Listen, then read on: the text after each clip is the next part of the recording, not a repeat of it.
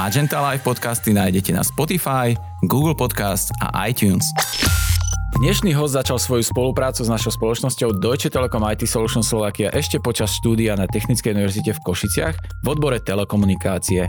Po doktoráte v oblasti automatického rozpoznávania reči sa Tomáš Koctúr stal súčasťou vznikajúceho týmu, ktorý sa venuje machine learningu. Umelá inteligencia, zdrojové učenie, neurónové siete, predikcie a predpovede a mnoho ďalších zaujímavých tém máme možnosť dnes objaviť a prediskutovať s Tomášom v rámci nášho ďalšieho dielu podcastu Magenta Live. Tomáš, vítam ťa v našom štúdiu. Ahoj. Ahoj, zdravím poslucháčov. A zároveň vítam aj poslucháčov podcastu Magenta Live. Moje meno je Juraj Probala a dnes vás prevediem rozhovorom s ďalším zaujímavým hostom z Deutsche Telekom IT Solutions Slovakia.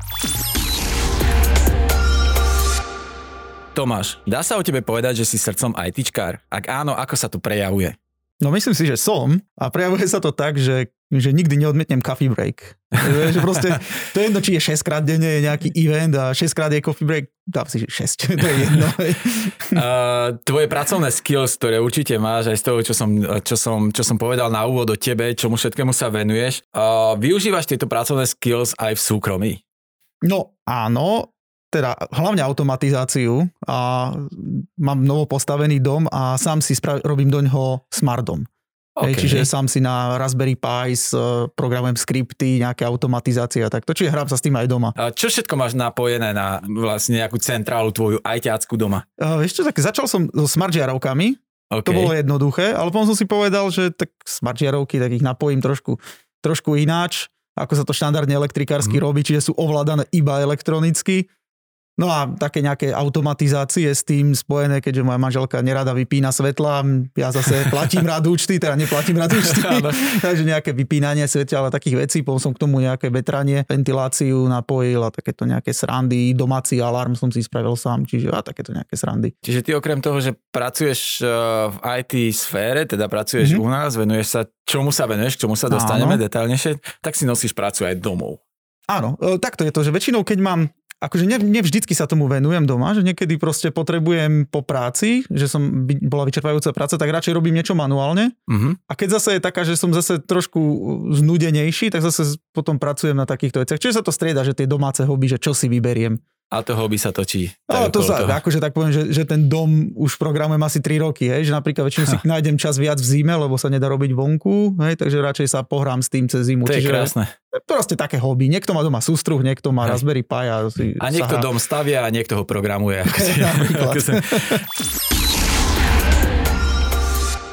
Vyzerá to, že v tom IT sa ten tvoj mozog točí, hej, že vlastne stále na to myslíš. Fenomén vyhorenia. Zaujíma ma, či je to pojem, s ktorým si sa určite stretol mm-hmm. a venujeme sa tomuto pojmu v podcastoch e, veľmi často. Mal si už niekedy pocit, že si vyhorel, alebo dokonca si sa stretol s týmto pojmom? A, asi nie. Bol som viackrát vo veľa stresujúcich situáciách, že už bolo toho veľa a bol som vystresovaný, zničený, ale skôr pocit taký, ja neviem ako nazvať ten pocit, ale veľakrát sa nám stáva aj k nám do tečka, prídu mladí, mladší odo mňa uh-huh. a sú to väčšinou, ja nie som programátor pôvodom, hej, čiže nie som developer a prídu mladí programátori, ktorí sú sú o mnoho viac našlapaní ako ja. Hej? A vidíš, že akí sú zapálení preto, ako im to ide, všetko je veľmi jednoduché a na to musím sa pozerať týždeň, hej, aby som to Aha. pochopil, čo oni spravili. A vtedy je taký ten pocit, že, že asi som už vyhorel alebo ne, nestíham. Ale väčšinou to prejde hneď. ale, ale fakt, keď vidíš tých mladých, lebo neviem, síce mám cez 30, ale ne, sú aj mladší u nás v robote. Áno. A keď vidíš, akí sú fakt zapálení, tak je to super. A sú šikovní, Opýtam sa ťa na ten čas mimo prácu. Mm-hmm. A mhm. čomu sa venuješ, keby si sa nevenoval IT práve, že vlastne prídeš domov a, mm-hmm. a neprogramuješ dom?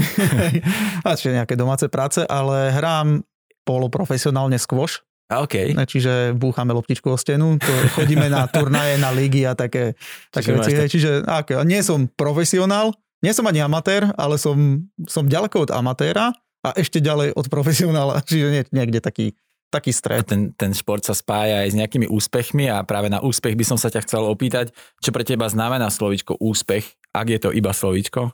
Moja definícia toho, že nejaký úspešný človek je podľa mňa ten, čo nie je lenivý. Mm-hmm. To je mhm. podľa mňa veľký neúspech, keď je človek lenivý a nič sa mu nechce.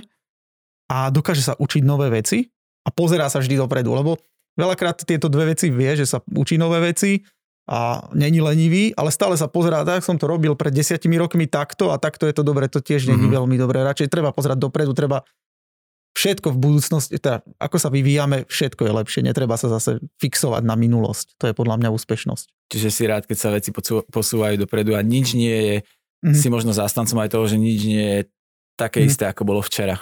Hej, ako je to vo všetkých oblastiach, napríklad keď si pozrieme hej, že jedlo pred rokmi bolo, všetci povedali, a pred, teraz sú také fancy jedla, všetci jedia fancy jedla a pred rokmi tie klasické jedla boli lepšie. No nie, tie nové jedla sú novšie, lepšie. Auta, si všetci povedia, že auta pred rokmi boli poctivo vyrobené, hej, mm. žiadne turbo tam nebolo a žiadny elektromotor tam nebol a boli lepšie a teraz sú, toto sú také hračky. Nie, všetko postupne je lepšie. Treba sa pohnúť dopredu, hej, to je podľa Treba mňa... sa pozerať dopredu. Poďme trošku do magentového sveta, mm-hmm. poďme k nášmu koncernu. Čo ťa priviedlo do Deutsche Telekomu? No, do Deutsche Telekomu ma priviedol Slavolihan, môj tým líder súčasný. Čiže konkrétny človek. Konkrétny človek. A je to, že som akurát končil doktorantské štúdium, pozeral som si prácu v oblasti data science, tomu som sa chcel venovať. Uh-huh. Už som predtým, ako si spomenul v úvode, pracoval v Deutsche Telekome, teda v našom, vtedy to ešte sa volal T-Systems. T-Systems, áno. Som pracoval popri štúdiu na monitoringu, potom som pracoval ako network admin a to som sa snažil stíhať a popri dennom štúdiu ešte aj full time, to bolo také dosť crazy vtedy čas. Mm-hmm. No a, a vedel som, že chcem robiť eh, data science a vôbec som sa nepozeral na to, že to budem robiť v tečku.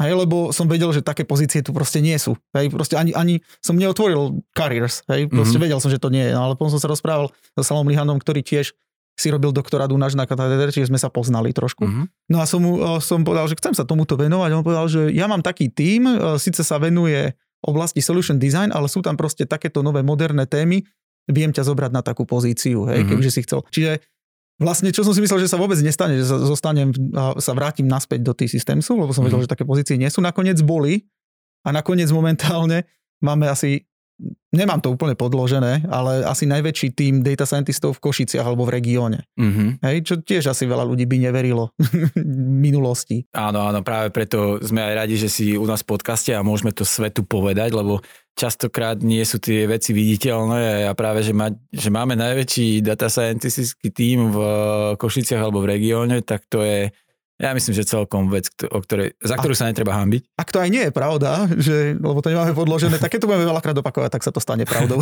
Presne tak. Uh, spomenul si T-Systems. Uh, minulý rok sme prešli zmenou a práve z T-Systems sme sa stali Deutsche Telekom IT Solutions Slovakia. Uh-huh. Čo to podľa teba prinieslo spoločnosti, týmom, kolegom?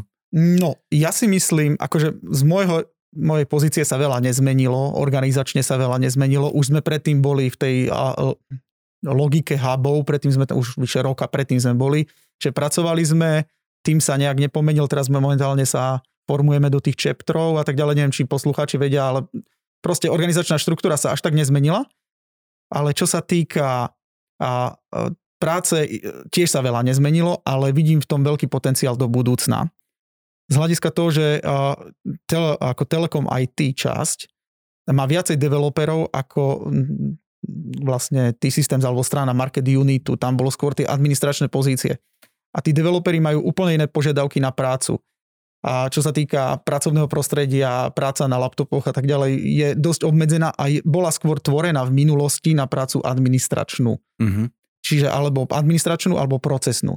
Developersky to nebolo prispôsobené, čiže Veľa sme tam od minulého roku, od mája spravili v tom, aby sme mohli pracovať vlastne jednoduchšie, aby sme splňali aj všetky tie náročné security obmedzenia alebo reštrikcie a aby sme dozískavali všetky tie certifikácie, ktoré potrebujeme. Akože o tom nemusíme sa nejak sporiť, že, že to treba dodržiavať, len treba zase aj nastaviť to tak, aby sme vedeli pracovať jednoducho, aby sa nám uh-huh.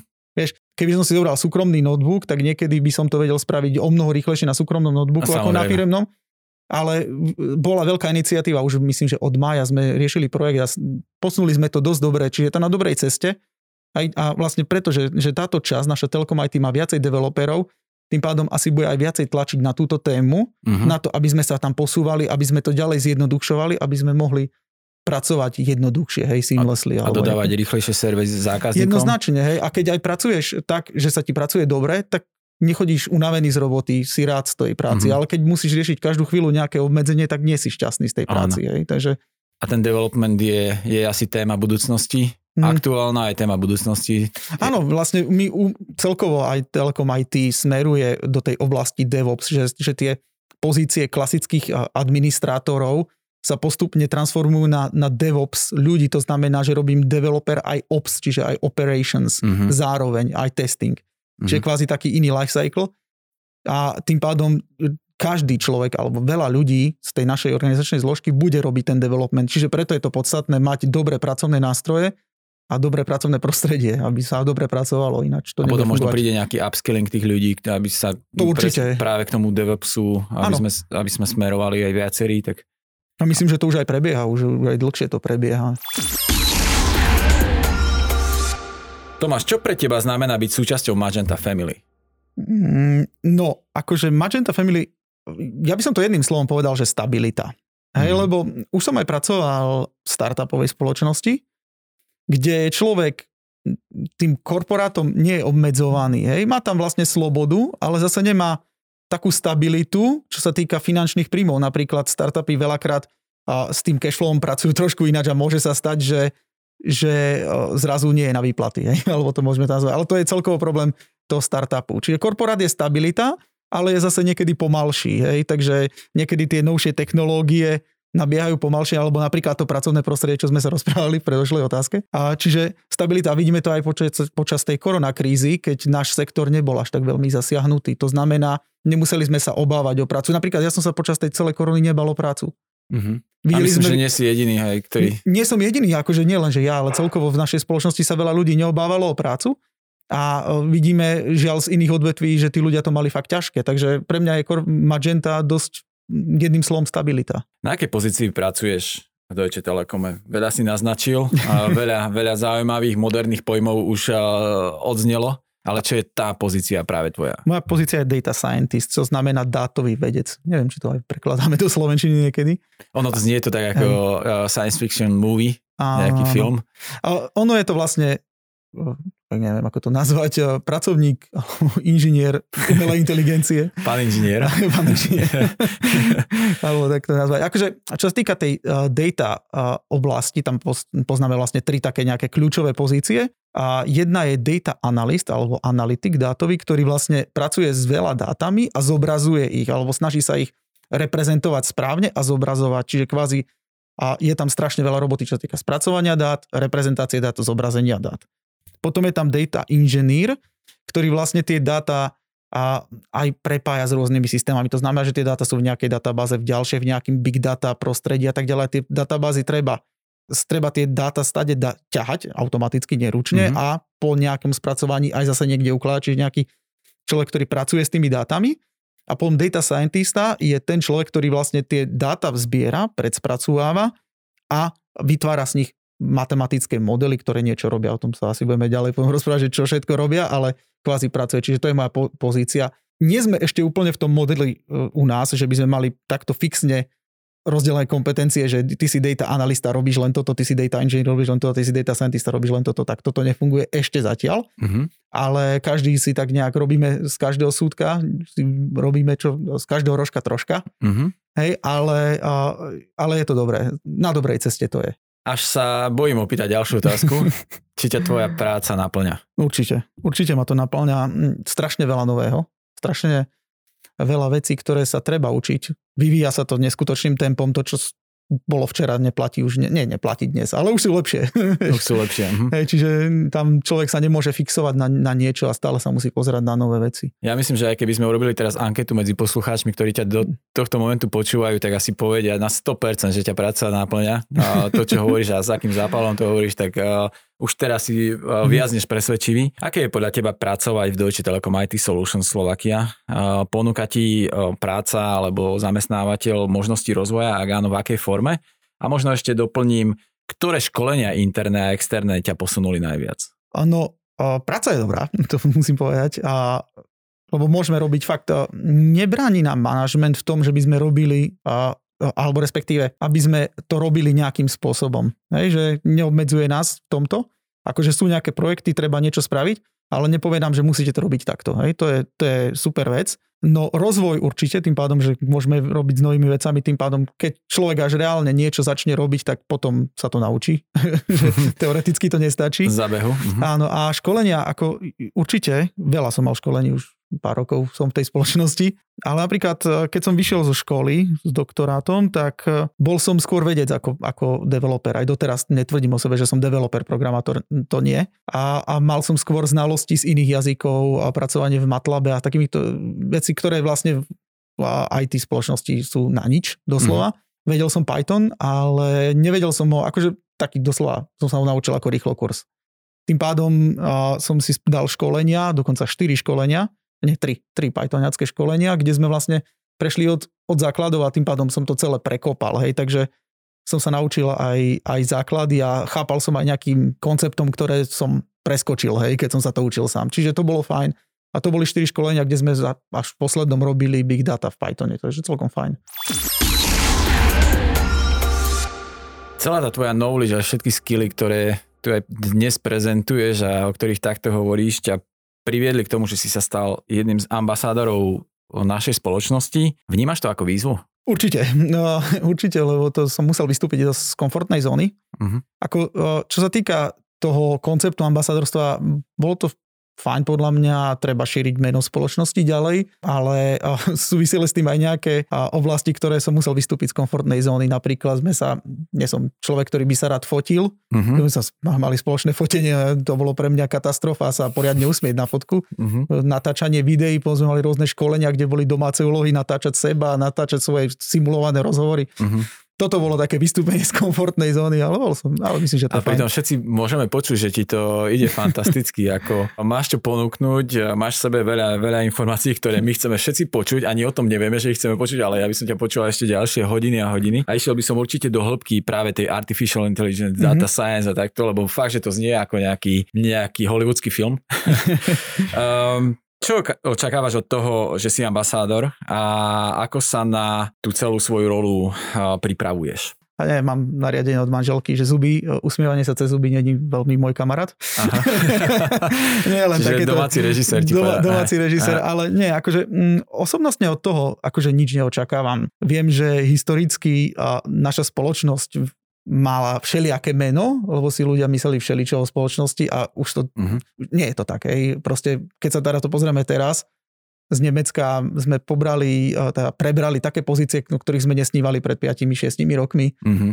Hej, čiže tá spoločnosť je úplne iná, takže prečo nešíriť meno spoločnosti ďalej? Podľa mňa je to a ja myslím, ako, ako ináč je lepšie komunikovať eh, to pozitívne meno spoločnosti ako cez tváre ľudí, ktorí Presne. samotnú prácu vykonávajú a sú mm-hmm. fakt, že dobrí a skvelí odborníci a uh, vy všetci, s ktorými sa ja tu stretávam v štúdiu, mm-hmm. tak to je každý sa venuje nejakej inej oblasti, ale každý je v nej odborne a fakt, že to je, to je radosť eh, sa s vami rozprávať na tieto mm-hmm. témy a veľakrát pokračujeme aj po po nahrávaniach a, a preberáme ďalej Áno. tú vašu knowledge. A ešte možno, keď budeme prezentovať tú tému, tak možno sa niekto ozve, že chcel by pre nás robiť na tú pozíciu a my dobrých kolegov radi uvítame v našich tímoch, akože to je super. Presne tak, presne tak. Si ambasádorom pre data science a venuješ sa predovšetkým uh, artificial intelligence a machine learningu.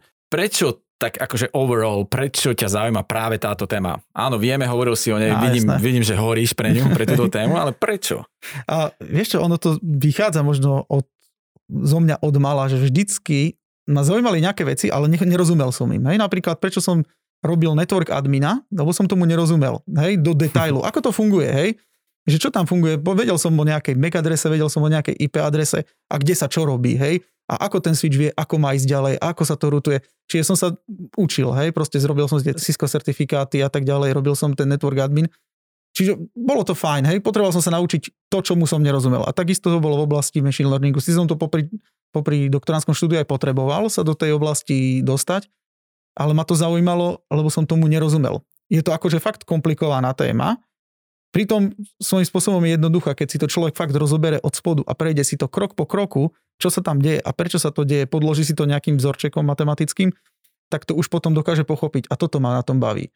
A, a žiaľ, nie žiaľ, to je podľa mňa super, že, že sa to vyvíja čoraz ďalej a ďalej a, a nové veci prichádzajú, či človek sa stále musí posúvať.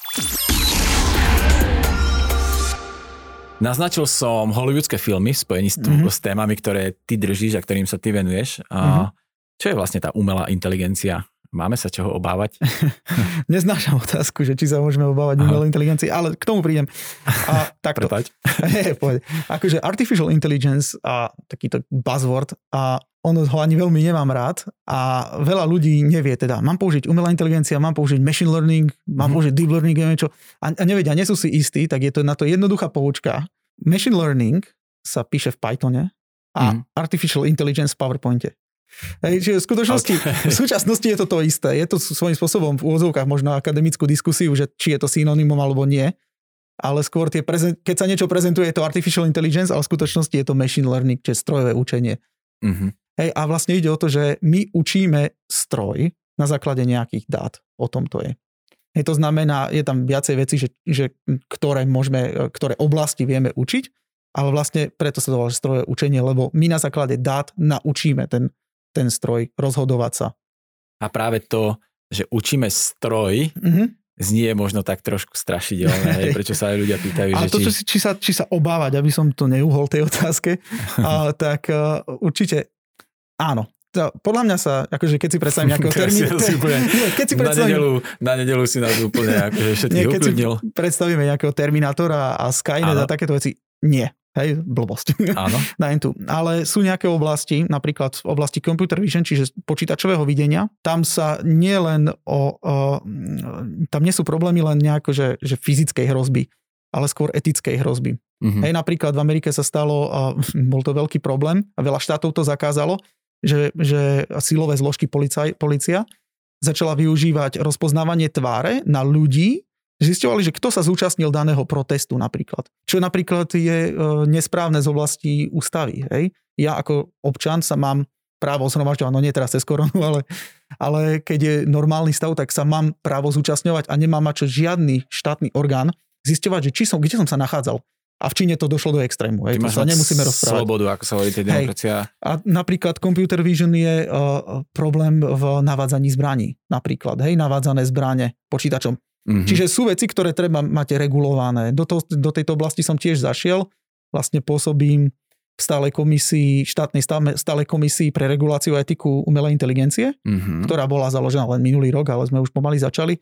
A presne týmto témam sa tam venujeme, hej, lebo Napríklad som zazrel v správach, ešte nemám o tom viac informácií, čas, možno sa dozviem, že Humenné nasadilo smart kamery, kde majú aj rozpoznanie tváre.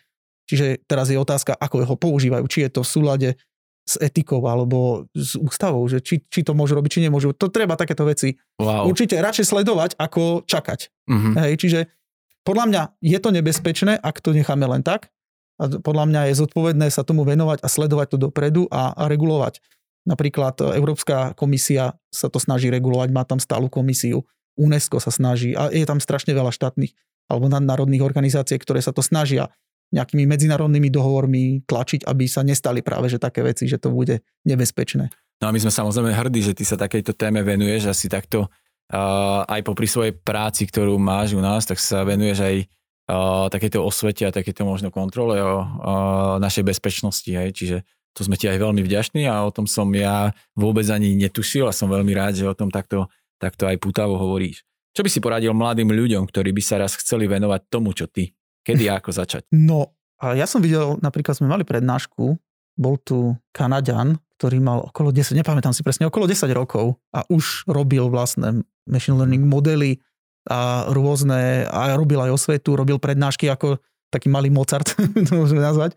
Čiže akože vek nie je veľmi podstatný na začatie, hej, to môže byť hoci kedy. No ale ak to človek má ísť do hĺbky, je tam potrebná aj nejaká tá matematika, nejaká komplexná, povedal by som, že taká koncová stredoškolská a vysokoškolská matematika je potrebná na pochopenie, že prečo sa tam dejú niektoré veci. Mm-hmm.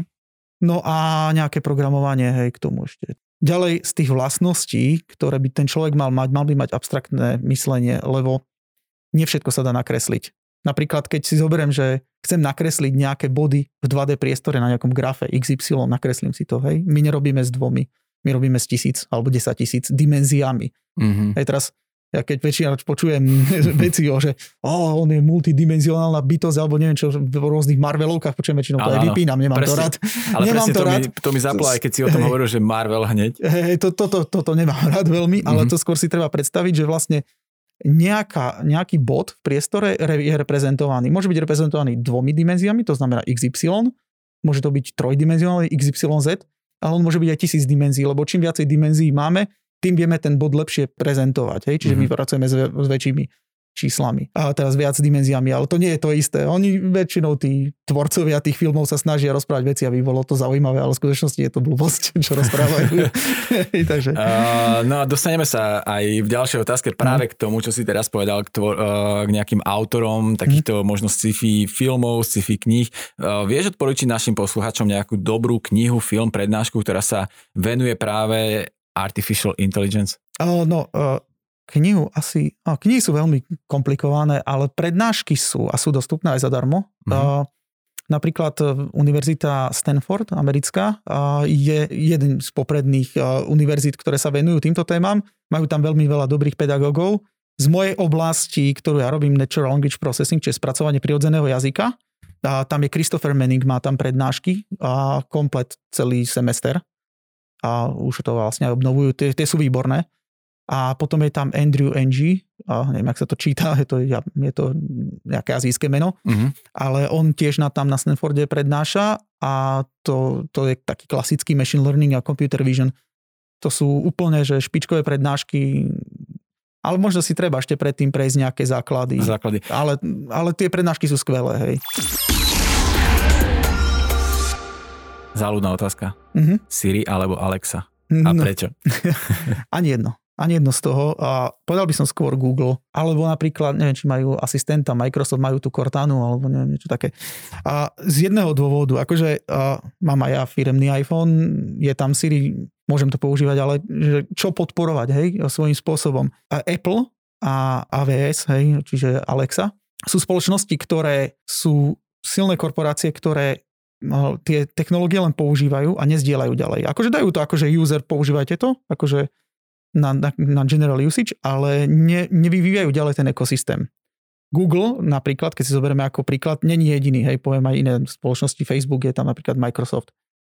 A vyvíjajú a veľakrát tie technológie, celkovo nové veci v tých a, v oblasti umelej inteligencie, zdieľajú to, čiže robia research paper, častokrát nejaké kódy možno niekedy aj v oklieštenej forme, niekedy úplne, zdieľajú na GitHub, čiže dávajú ich open source. My ich mm-hmm. vieme používať. Nerobia len to. Robia častokrát datasety, na ktorých trénujú. Ináč, čo sa týka datasetov, to je problém získať. A korporácie si ich vytvárajú a platia za to ľudí, čiže stojí to, stojí to milióny, hej. A dávajú to tiež zadarmo vonku.